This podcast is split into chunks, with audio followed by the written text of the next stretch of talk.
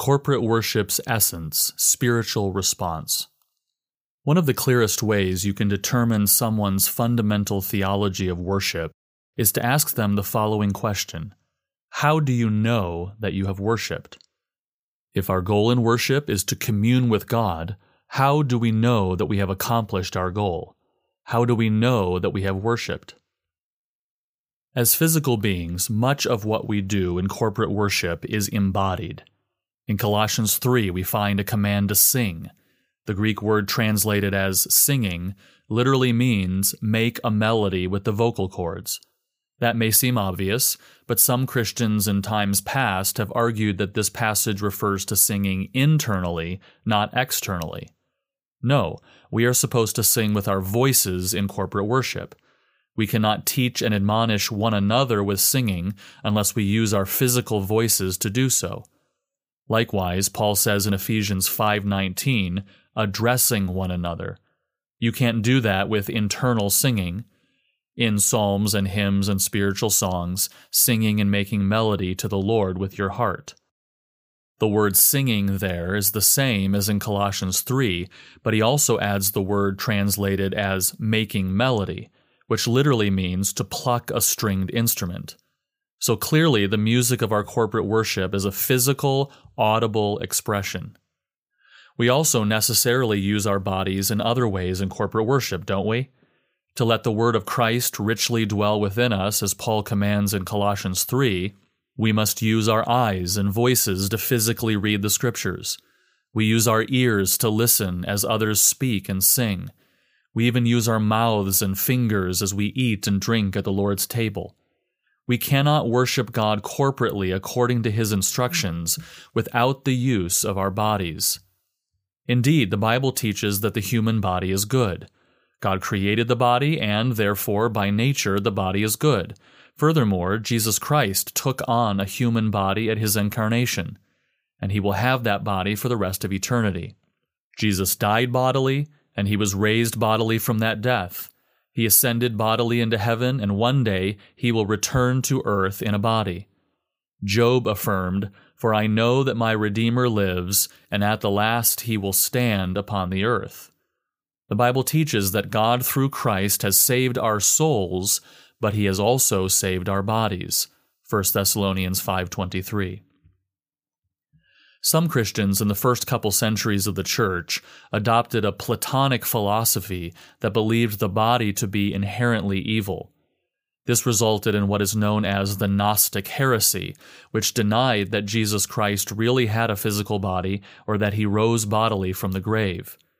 Gnosticism also taught that we must try to completely free ourselves from our bodies by denying our bodies what we need to survive physically and instead attempt to become one with God's spiritual essence.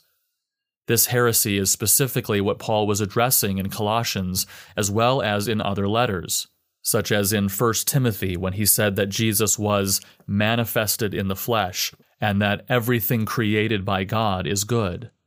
And John explicitly condemned Gnosticism when he said, For many deceivers have gone out into the world, those who do not confess the coming of Jesus Christ in the flesh.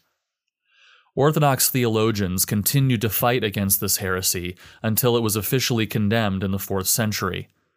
The body was created by God, Christ took on human flesh, and therefore the body is good, and our corporate worship is embodied worship. This embodied reality of corporate worship is one reason we must physically meet together. We cannot sing to one another without physically being together. The New Testament frequently emphasizes the importance of meeting together. John said in 2 John 1:12, "Though I have much to write to you, I would rather not use paper and ink.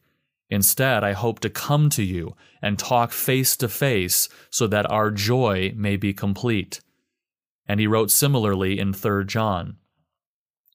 Paul stressed several times to the believers in Rome his desires to be there with them, so that he might enjoy their company and be refreshed together with them. He longed to physically gather with the believers in the church at Thessalonica, saying that he endeavored the more eagerly and with great desire to see you face to face. and he urged Timothy to be diligent to come to him quickly. Paul recognized the importance of physically being together for fellowship. And so the author of Hebrews commanded, Do not neglect to meet together. It's why passages about corporate worship in the New Testament frequently emphasize the physical gathering of corporate worship. In 1 Corinthians 11 and 14, Paul repeats the idea multiple times when you come together, chapter 11, verse 17. When you come together as a church, chapter 11, verse 18. When you come together, verse 20. When you come together to eat, verse 33. When you come together, verse 34. When you come together, chapter 14, verse 26. Corporate worship assumes the necessity of a physical gathering where we do physical things. Where two or three are gathered in my name, Jesus said, there am I among them. Yet that very statement leads us to the primary point of this essay. Jesus said that where two or three are physically gathered in his name, there he is among them. But is Jesus physically in the midst of us when we gather? No, not since he ascended into heaven. Stephen saw Jesus standing at the right hand of God the Father. Colossians 3:1 says that Christ is seated bodily at the right hand of God. So if Jesus is bodily in heaven and we are gathered bodily here on earth, how can he be in the midst of us? Notice how the verse opens. If then you have been raised with Christ. The first point to recognize here is that all who are united with Christ are also seated with him in heaven. Verse 3 alludes to this reality. For you have died, and your life is hidden with Christ in God. Paul says it even more explicitly in Ephesians 2 6, when he states that God has raised us up with Christ and seated us with him in the heavenly places in Christ Jesus. Christ is seated in heaven, and since we are in him, we are with him there. Remember what Paul says a few verses later in Ephesians 2:18, "For through him we both have access in one spirit to the Father." We have access to the Father because in one spirit through Christ we are actually there in the presence of God in heaven. This is a reality and yet we also recognize that it is not yet a physical reality. Our bodies are still here on earth while we are seated with Christ in the heavenly places. What this reveals is the important spiritual essence of our relationship with God through Christ. As Paul says, we have access in one Spirit. The Spirit of God is the agent who makes this possible because it is a spiritual reality. This is also part of what Jesus meant in John 4 when he said that God is seeking those who will worship the Father in spirit and truth. Since God is spirit and does not have a body like man, true worship takes place in its essence in the Spirit, which is why it is essential that the Holy Spirit dwell within the New Testament temple, the church, in the same way he dwelt in the temple of the Old Testament. Back then, worship was limited to that physical, spirit indwelt temple, but the hour is now here that worship takes place wherever two or three spirit indwelt believers gather together, for there Christ is in the midst of them. While physical expressions are absolutely good and necessary aspects of what we do when we gather for corporate worship, the essence of what we are doing is fundamentally spiritual. When we gather, we are doing things physically here on earth, in this place, with one another, but because we are united with Christ, we are actually in God's presence spiritually in heaven. We are communing with God through Christ when we worship, but we do so in the Spirit. Our communion with God is not something that we physically experience or feel. Our communion with God is essentially spiritual. This is why Paul says in Colossians 3 that we must seek the things that are above, where Christ is, seated at the right hand of God. Set your minds on things that are above, not on things that are on earth. The word translated mind here is a word that refers to more than just thinking. It refers to the inner seat of spiritual activity. That's why the KJV translates this as set your affection on things above. That nature of our fellowship with God is spiritual in its essence, and so our central focus should not be on things that are on earth, but rather our inner spirits must be set on the true reality of things that are above, where Christ is seated at the right hand of God, where we who are in Him really are in His presence spiritually. Everything we do physically here on earth as God's temple is a participation with the true worship taking place in the true temple of heaven. The implication, then, is that the essence of our communion with God is not physical, but spiritual. We can see this in how Paul discusses singing in Colossians 3. He commands us to verbally sing, to literally make melody with our vocal cords, but the singing itself is not really the essence of our communion with God. Notice how he identifies the essence of what we're doing at the end of verse 16 with thankfulness in your hearts to God. Remember, Paul had commanded at the beginning of the chapter to set our hearts on things that are above, and now he is saying that our physical verbal singing is an expression of our hearts to God. The physical singing flows out of the essence of our worship, hearts directed toward God. He says something similar in Ephesians 5:19, singing and making melody to the Lord with your heart. The physical act of singing alone is not worship. Our physical, vocal, and instrumental music is to be an expression of the true essence of our worship, hearts directed toward the Lord. It is important that we recognize the proper function of our physical expressions of worship and the fundamental spiritual essence of worship. The physical expressions themselves are never the essence of our communion with God. Plenty of people do the physical stuff without truly worshiping. Rather, the physical aspects of worship should be an expression of the spiritual responses of our hearts toward God in the true heavenly temple. We cannot be satisfied with just going through the motions, assuming if we sing and pray and read the Bible and listen to a sermon, we have communed with God. No, the essence of true communion with God is in our hearts, hearts set on things above. The problem is, physical human beings naturally tend toward defining the essence of our communion with God in physical terms. We know that the Bible teaches that we are seated in the heavens with Christ. We know that we are God's temple. We know that we have access to the presence of God through Christ in the Spirit, but we want physical proof of these biblical realities. We want to be able to feel God's presence. We want to tangibly experience communion with God. And so, when we're asked how we know that we've worshiped, we want to be able to say something like, I felt God. I experienced His presence. But here's what we need to remember while we truly are in God's presence through Christ, it is in the Spirit, and it is not yet a physical reality. It will one day be a physical reality. Paul references this in Colossians 3 4 when he says, When Christ, who is your life, appears bodily, then you also will appear bodily with him in glory. But that time has not yet come. We are there spiritually, but not yet bodily. The spiritual essence of worship is why faith is necessary for communion with God in this already not yet condition.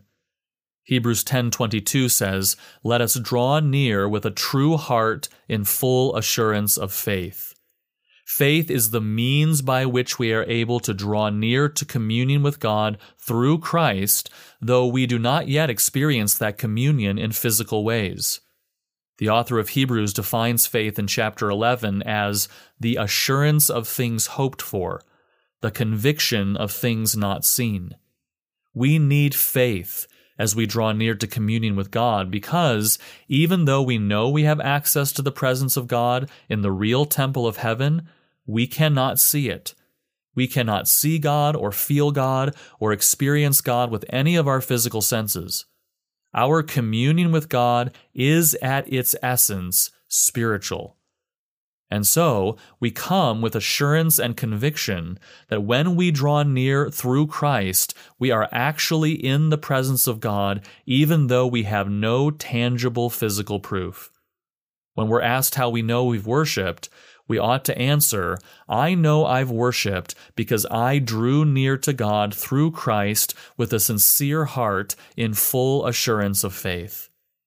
Our assurance that we've worshiped is not based on anything physical, it's not based on simply doing our duty, nor is it based on any kind of feeling or experience. Unfortunately, throughout history, some of God's people have forgotten this necessity of faith and instead have expected the essence of communion with God to be physical. For example, during the Middle Ages, some theologians, rightly understanding that Christian worship is participation with the worship of heaven, nevertheless failed to recognize that this is currently something to be accepted in faith as a spiritual reality rather than a physical experience. Medieval Christians wanted to experience the worship of heaven tangibly here on earth, either expecting that heaven came down to them while they worshiped, or that they were led into the heavenly temple through the sacramental ceremonies. Even today, Christians expect to be able to tangibly feel the manifest presence of God when they worship, through a visible display of His glory, miraculous gifts, or emotional rapture. The goal of music and the worship leader is to usher worshippers into the presence of God in heaven. Or, as one author put it, to quote, bring the congregational worshippers into a corporate awareness of God's manifest presence. This has resulted in a new understanding of the place of music in corporate worship, perhaps best described by Ruth Ann Ashton's book, God's Presence Through Music, raising the matter of musical style to a level of significance that some contemporary worshippers describe as musical sacramentality. Music is now considered a primary means through which people experience God's presence in worship. This is a serious misunderstanding of the essence of worship and the role of music in worship. Notice the order of what Paul says in Colossians 3:16 he says first that the word of Christ should dwell richly within us. We read and hear God's word, and God's word dwells within our spirits. This is similar to Ephesians 5:18 where he says, "Be filled by the Spirit." Spirit filling and the word dwelling richly within us are the same thing. The Holy Spirit of God fills us with the word he inspired. That comes first. Only then do we verbally sing to the Lord as an expression of what the Holy Spirit of God did in our hearts through His Word. Yes, the physical expression of singing is important, but it is a response to the Spirit filling our hearts with His Word, not the way we somehow feel the presence of God. Many Christian worshippers today expect music to do what only the Spirit can do through His Word. Christian leaders up until the 20th century universally avoided music in worship that simply worked up intense emotion artificially. They knew that it is too easy to interpret the feelings created by the energy of music as something spiritual. They're not. Emotion created by exciting music is just emotion. It's not bad, but it's not the essence of our communion with God, and it is certainly not the felt presence of God. Historically, church leaders have insisted that the music we use in corporate worship be filled with the Word of God and composed in such a way that the music does not manipulate our emotions. Rather, the music should modestly give expression to the affections of our hearts that have been created by the Spirit through His Word richly dwelling within us. This emphasis on the spiritual essence of our worship is captured beautifully at the end of Hebrews 12. In Hebrews 12, the author climaxes the book with a vivid description of our goal, drawing near to God for worship. He begins in verse 18 by describing what we Christians have not come to, what may be touched. In other words, Christian worship is not at its essence physical. But then he highlights the far better spiritual reality. We can't touch our worship because we are worshiping spiritually in heaven. Verse 22 But you have come to Mount Zion, and to the city of the living God, the heavenly Jerusalem and to innumerable angels in festal gathering, and to the assembly of the firstborn who are enrolled in heaven, and to God, the judge of all, and to the spirits of the righteous made perfect, and to Jesus, the mediator of a new covenant, and to the sprinkled blood that speaks a better word than the blood of Abel. We are not worshiping physically in heaven yet, but in Christ, we are worshiping there spiritually in a very real sense. We have come to Mount Zion. With Christ's coming, God no longer has to condescend and enter the fabric of the physical universe to manifest himself to his people. He can now allow us to ascend into heaven itself to worship him, which is superior to the physical earthly worship of the Old Testament. This is possible because of Jesus' mediation on behalf of his people. We can now approach God with full confidence in worship. This is what is really happening when we draw near to God corporately. We come by faith and not by sight, since we are not yet there physically, but one day faith will be sight. Now we gather around Christ's table to renew our vows, and He is here spiritually, though we cannot see Him with physical eyes. One day we will sit at his table in our physical glorified bodies, clothed in fine linen, bright and pure, and we will see Christ bodily with our physical eyes. And we will join our physical voices with the voice of a great multitude, like the roar of many waters and like the sound of mighty peals of thunder, crying out, Hallelujah! For the Lord our God, the Almighty, reigns. Let us rejoice and exult and give him the glory. Therefore, let us be grateful for receiving a kingdom that cannot be shaken, and let us offer to God acceptable worship with reverence and awe, for our God is a consuming fire. This essay is an excerpt from Biblical Foundations of Corporate Worship published by Free Grace Press. You can read this essay at g3min.org.